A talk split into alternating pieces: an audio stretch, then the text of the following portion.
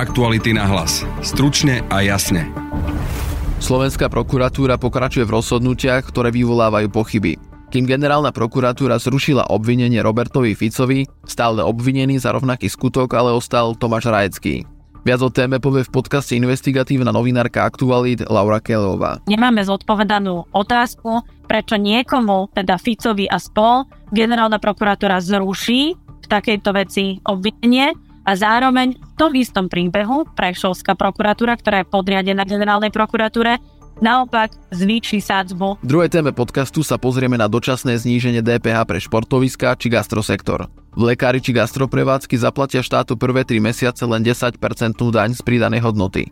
Cieľom je pomôcť malým a stredným podnikateľom s energokrízou. Ide podľa expertov na daň o správne riešenie? V podcaste odpovie daňová poradkyňa Ľubomíra Murgašová. Skôr si myslím, že mali by sa prijať také opatrenia, aby sa znížila daň z príjmov alebo niektoré pripočítateľné položky z základu dane. Počúvate podcast Aktuality na hlas. Moje meno je Adam Oleš a na podcaste spolupracovala Denisa Žilová.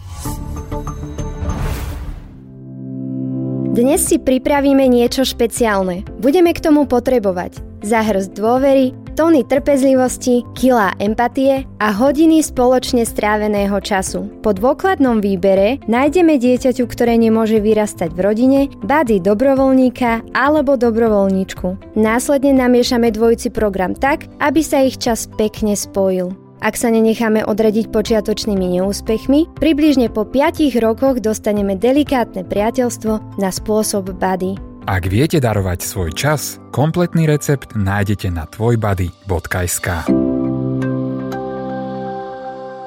Aktuality na hlas. Stručne a jasne. Slovenská prokuratúra pokračuje v rozhodnutiach, ktoré vyvolávajú pochyby, kým generálna prokuratúra zrušila obvinenie Ficovi, Kaliňákovi, Tiborovi Gašparovi a Norbertovi Béderovi aj v kauze o diskreditácii bývalého prezidenta Andreja Kisku. Tomáš Rajecký sa k činu priznal a za rovnaký skutok je stále obvinený a Prešovská prokuratúra mu nedávno ešte sprísnila trestnú sadzbu. O tejto téme sa budem rozprávať s investigatívnou novinárkou Aktualit Laurou Keleovou. Ahoj. Dobrý deň, ahoj. Skús nám v úvode vysvetliť kauzu, v ktorej išlo o diskreditovanie bývalého prezidenta Andreja Kisku. V tejto kauze vlastne sa musíme vrátiť do zhruba roku 2017. V rámci takého politického boja Robert Fico veľmi často na tlačovkách vyťahoval v podstate nejaké detailné, či už informácie alebo, alebo aj nejaké dokumenty, ktoré mal v podstate takej daňovej kauze prezidenta Andreja Kisku. Nie je do dodnes jasné, odkiaľ tieto informácie Robert Fico, ale aj Robert Kaliňák a ďalší ľudia mali a či ich vlastne získali alebo nezískali zákonným spôsobom. A práve vlastne vypetrovateľia z Národnej kriminálnej agentúry a špeciálna prokuratúra v apríli tohto roka obvinili Roberta Fica aj Roberta Kaliňáka a aj Norberta Bodora, nitrianského oligarchu, aj policajného ex-prezidenta Tibora Gašpara a v podstate im kládli za vinu, že sa nezákonným spôsobom dostali k informáciám z daňového v podstate účtovníctva, čiže k informáciám, ktoré podliehali daňovému tajomstvu a že ich nejakým spôsobom vyzradili. No a ako si v úvode spomenul, to obvinenie už vlastne neplatí, lebo ho zrušila generálna prokuratúra.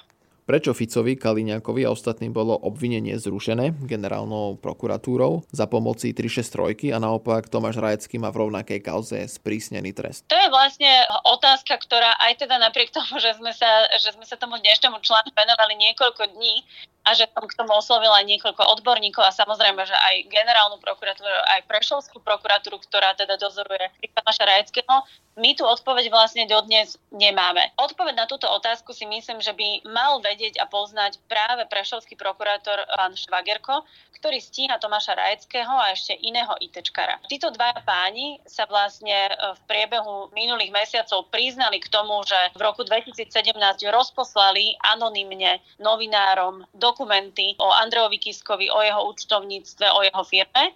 A zároveň Tomáš Rajecký tvrdí, že tieto dokumenty mal od Norberta Bödera. Nemáme stále vysvetlenie, prečo Prešovská prokuratúra považuje toto správanie alebo toto konanie Tomáša Rajeckého a, a spomínaného ITčkara za trestné a prečo nadriadená prokuratúra, generálna prokuratúra takéhoto istého príbehu vlastne v podstate oslobodila, respektíve stopla kauzu okolo Roberta Fica a, a ďalších menovaných kauze Sumrak.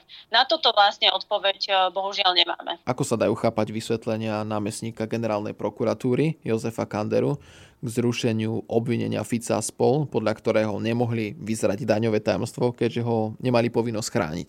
Tak v podstate on tam citoval zákony, okrem iného aj daňový poriadok a tvrdí, že že iba ten môže vyzrať daňové tajomstvo, kto ho má povinnosť chrániť. A keďže Fico ani Kaliňák, ani Gašpar, ani Bodor neboli zamestnancami daňového úradu alebo proste nepracovali pre nejakú obec a nemali povinnosť chrániť daňové tajomstvo, tak podľa teda námestníka generálnej prokuratúry nedopustili tohto trestného činu. My sme sa pokúšali osloviť k tejto problematike ako takej viacerých odborníkov z trestného práva. Úprimne poviem, že je to veľmi náročné, pretože málo kto sa chce úplne otvorene a úprimne a on record, teda na záznam vyjadrovať k, a komentovať rozhodnutia generálnej prokuratúry. Ale predsa sme našli teda e, ochotného docenta práva z Trnavskej univerzity pána Deseta a ten v podstate vo svojej nejakej takej analýze, respektíve v takomto stanovisku potvrdil, že jemu sa úplne tá argumentácia generálnej prokuratúry nezdá, a upozornil na to, odhliadnúc od konkrétnych mien tohto prípadu, ale, ale vo všeobecnosti, upozornil na to, že ten trestný čin vyzradenia daňového tajomstva počíva nielen v tom, že niekto vyzradí, ale že aj vyzvedá. A preto teda si kladie otázku, že ako tento náš zákon a ako potom aj ďalší prokuratúry a vyšetrovateľia postupujú, ak tu máme prípad, že niekto sa dozvie daňové tajomstvo alebo ho vyzvedá a potom ho ďalej posúva, vyzrádza ďalej. Ale opäť sa vlastne dostávame k tomu, že toto sú vlastne otázky, alebo teda taká polemika možno odborníkov e, na trestné právo, ktoré by mala odpovedať predovšetkým generálna prokuratúra. A tu vzniká problém, že vlastne generálna prokuratúra si minulý týždeň mm, a jej predstavitelia si sadli na vyhlásenie, niečo povedali, zverejnili teda už medzi tým aj písomné rozhodnutia anonymizované, ale neodpovedajú na otázky. Takže ja si myslím, že problém tkvie aj v tom, že možno by nám vedeli vysvetliť aj viac tomu, čo, čo a o čom rozhodli, ale bohužiaľ v podstate sa nevieme ako keby dopátrať k ďalším odpovediam a k ďalším nejasnostiam, ktoré vzbudzujú tieto rozhodnutia. Ako vníma celú situáciu Tomáš Rajecký? Vôbec myslím, že ide o prvú reakciu Tomáša Rajeckého akože k tomuto celému prípadu, pretože on bol doteraz v podstate veľmi odstrihnutý od verejnosti, aj od novinárov, ale zrejme sa momentálne nachádza v situácii, kedy už močať asi nemieni. Jeho reakcia vlastne spočíva v tom, že on tvrdí, že, to, čo sa mu deje, je podľa neho zastrašovanie a že je to pomsta on na jednej strane tvrdí a priznáva sa, že naozaj tie dokumenty o, o Andrejovi Kískovi rozposlal aj, aj s pomocou kamaráta médiám v roku 2017. Menuje aj toho, kto mu tie dokumenty dal, teda na, na koho pokyn e, to robil, že to bol Norbert Böder, ale sám tomu nerozumie, prečo je teda obvinený iba on a Böder, ktorý mu tie dokumenty mal dať, obvinený po rozhodnutí generálnej prokuratúry nie je. A navyše tam nastala taká pomerne zvláštna situácia, že tým, že je Tomáš Rajecký spolupracujúci obvinený, on smeroval k uzavretiu dohody o vine a treste, teda uzavrela by sa celá táto jeho vec, prijal by nejaký trest. Len nejakých 24 hodín pred vlastne týmto rozhovorom s prokurátorom a pred uzavretím dohody sa zrazu prešovský prokurátor e, podľa našej informácií ozval e, s tým, že vlastne idú ešte sprísniť túto sádzbu. Takže momentálne vlastne Rajeckému a, a ďalšiemu spoluobvinenému hrozí v podstate 3 až 8 rokov vo väzení. Nemáme, opäť to zopakujem, nemáme zodpovedanú otázku, prečo niekomu, teda Ficovi a spol, generálna prokuratúra zruší v takejto veci obvinenie a zároveň v tom istom príbehu Prešovská prokuratúra, ktorá je podriadená generálnej prokuratúre, naopak zvýši sádzbu človeku, ktorý sa vlastne takémuto trestnému činu v podstate priznáva. Nevyzerá to ako výstra, že niekto sa prizná a hrozí mu ešte vyšší trest ako ostatným, ktorí sa k trestnej činnosti ani nepriznajú. Neodradia vlastne takéto kroky ďalšie osoby, ktoré by sa chceli priznať? Zdá sa, že Tomáš Rajecký ani teda po tom sprísnení sádzby na tento trestný čin nezmenil názor a trvá na tom, k čomu sa priznal. Na druhej strane aj z toho stanoviska, ktorého, ktoré sme od neho dostali, vyplýva, že on si myslí, že je to proste reakcia prokuratúry za to, že sa vlastne priznal a že vypovedá proti naozaj vysoko postaveným ľuďom v tejto krajine aj v bezpečnostných zložkách. Zároveň ale dodáva, že vlastne pája si vlastne túto zmenu jeho e, prípadu a zvýšenie sadzby aj s tým, že možno sa tí ľudia domnievajú, že Rajecký, teda on sám, vypovedá proti ním aj v iných kauzach a o iných veciach. Ja vám pripomeniem, že Tomáš Rajecký je vlastne muž, ktorý v minulosti figuroval na tzv. mafiánskych zoznamoch. Je to blízky priateľ, alebo teda bol blízkym priateľom Mariana Kočnera, Norberta Bodora, vystupoval v rôznych kauzách, e, povedzme ako nejaký, nejaká osoba, ktorá, ktorá mohla spolupracovať s niektorými ľuďmi z tohto, z tohto biznisu a, a, a na rôznych teda e, kauzách. Čiže to nie je človek, ktorý nemá žiadnu minulosť. Tomáš Rajecký je človek, ktorý o mnohom a o mnohých vie, preto sa domnieva, že vlastne či už na prokuratúre, alebo či už z prostredia politikov, alebo aj oligarchu Norberta Bodora, je obava, že vypovedá aj o iných veciach a spolupracuje s prokuratúrou aj na ďalších kauzach. Aktuality na hlas. Stručne a jasne. Pri mikrofóne vítam daňovú poradkyňu Ľubomíru Murgašovú zo Slovenskej komory daňových poradcov. Dobrý deň. Dobrý deň. Parlament včera schválil dočasné zníženie DPH z 20 na 10% na športoviská gastrosektor. Platiť to má od januára do marca a cieľom je pomôcť podnikateľom s energokrízou. Je podľa vás toto zníženie DPH na 3 mesiace skutočnou pomocou? Bolo to v prvom rade poetické rozhodnutie a môjim osobným názorom je, že tieto dotácie alebo stimuly na podporu podnikateľského prostredia vôbec nemajú čo robiť v zákone zákone o DPH. Štát má aj iné možnosti, ako zadotovať tieto subjekty. Dočasne zníženie DPH z 20 na 10% iba na úzke e, spektrum podnikateľského prostredia vidím ako také nesystematické opatrenie. A je otázne, že či sa to teda použije a využije v skutočnosti. Tie tri mesiace, no e, pre ktorý gastrosektor to bude mať zmysel? Primárne pre ten, čo reštaurácie sú pri strediskách neviem, zrovna január až marec je také obdobie, čo podľa mňa tie, ten gastrosektor nie je až taký vyťažený ako v porovnaní iným mesiacmi roka, napríklad do Vianoc. Takže myslím si, že pre ten gastro e, bude to mať nejaký vplyv, ale neviem, či až taký zásadný. Každopádne DPH by mala mm, zohľadňovať spotrebiteľa a keď štát už chce nejakým spôsobom zadotovať tieto krízy, či už energetické alebo z inflačnej krízy, mal by to zohľadňovať skôr pre e, spotrebiteľa.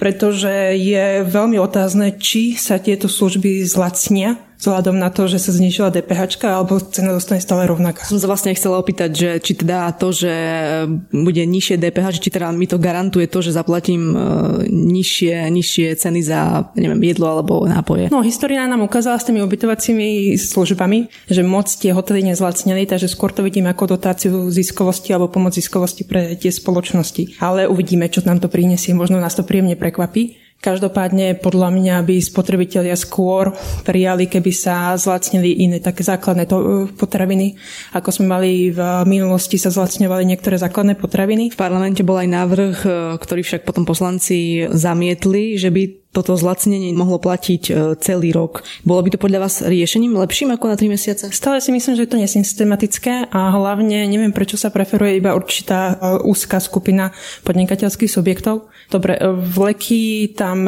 chápem, že tam ich sezóna je teraz, ale pre gastro neviem, prečo benefit, má benefitovať gastro sektor a ostatní podnikatelia mali a strední.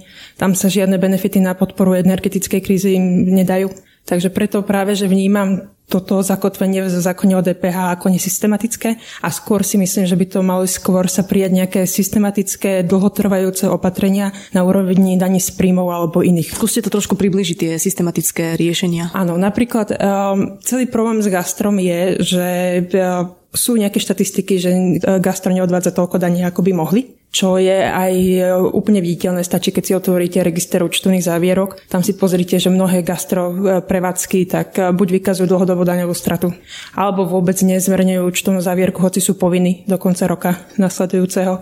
Takže neviem, skôr si myslím, že mali by sa prijať také opatrenia, aby sa znížila daň z príjmov, alebo niektoré pripočítateľné položky k základu dane, napríklad podmienka zaplatenia, aby sa zrušila. Proste to všetko sú také iba drobné sanovania problémov ale podnikatelia by určite e, prijali nejaké celoplošné riešenia problémov a nie iba, že na chvíľku si znížime sadzbu DPH na určité tovary a služby. Keby sa to predlžilo, povedzme aj napríklad na aj nedlhšie obdobie, možno ako rok, stále to považujete za nesystematické riešenie? Áno, stále to považujem za na nesystematické riešenie, pretože toto akurát podľa mňa sanuje tú maržu tých spoločností, ale zase na druhej strane treba si pozrieť, že z čoho vlastne bol ten systém DPH a prečo bola vlastne zničená sadzba DPH zavedená vôbec. To má podporovať spotrebiteľov, aby tie ceny tovarov a služieb boli lacnejšie tam, kde to má zmysel, kde to má nejaký sociálny vplyv. Takže máme zniženú sadzbu dane na lieky, na zdravotné pomôcky, na niektoré vybrané potraviny, ani nie všetky. A teraz, keby to bolo pre gastro a náhodou by sa stala tá istá situácia ako s ubytovaním, že by sa neznížila tá cena, tak potom spotrebiteľ to bude musieť tak či tak zaplatiť, akurát sa zvýši o 10% zisk. Ako ste spomínali, že aj vy v gastrosektore sú veľké daňové úniky, napríklad údajne podnikatelia priznávajú len 35% tržieb. Prečo je v gastre s týmto problém, že sú tam také veľké úniky daňové? Podľa mňa hlavný dôvod je, že v mnohých prevádzkach sa dá platiť iba hotovosti. Keby sa všade dalo platiť iba kartou, tak tam je už ťažšie schovať ten príjem, ktorý dostali. Takto niektoré prevádzky nepriznávajú ten príjem hotovosti a deklarujú prípadne nejakú stratu alebo nižší príjem, ako by mali. A tiež je otázne, že keď si každý ideme do nejakej reštaurácie, koľkokrát z tých desiatich prípadov alebo koľko ste dostali bloček.